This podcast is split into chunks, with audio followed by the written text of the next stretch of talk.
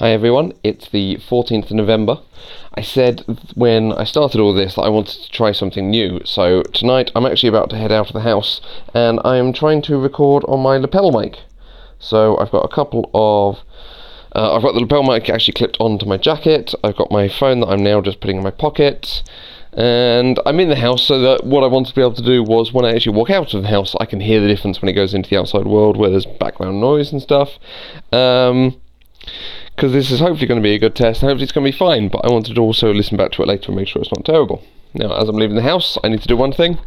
Alexa, lamps off. Okay. Everyone say hello to Alexa.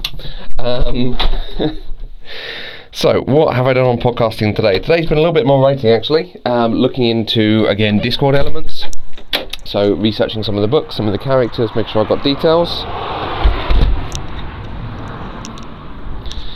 And also doing a bit of thinking about that promo that I wanted to do for the feed. Um, their new issue, uh, new episode came out today, and it was quite interesting to hear. Well, quite good to hear that she's been able to update her. Um, Elsie's been able to update what she's recording and the feeds that she's putting out.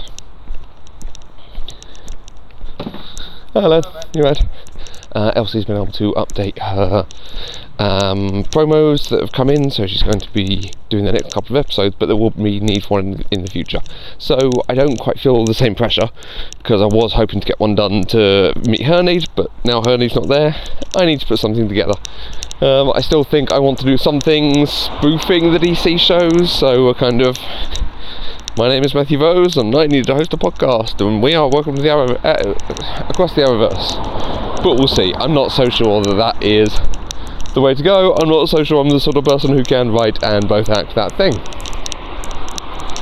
Other than that, not a huge amount today, uh, practically on podcast, but it is Pop Culture Deprived release day. That's a car going past, we'll see how that sounds, but it's Pop Culture Deprived release day, which is uh, always a day to see on social media. There's already been a couple of comments people particularly liking uh, the guest host we had on at Generosity.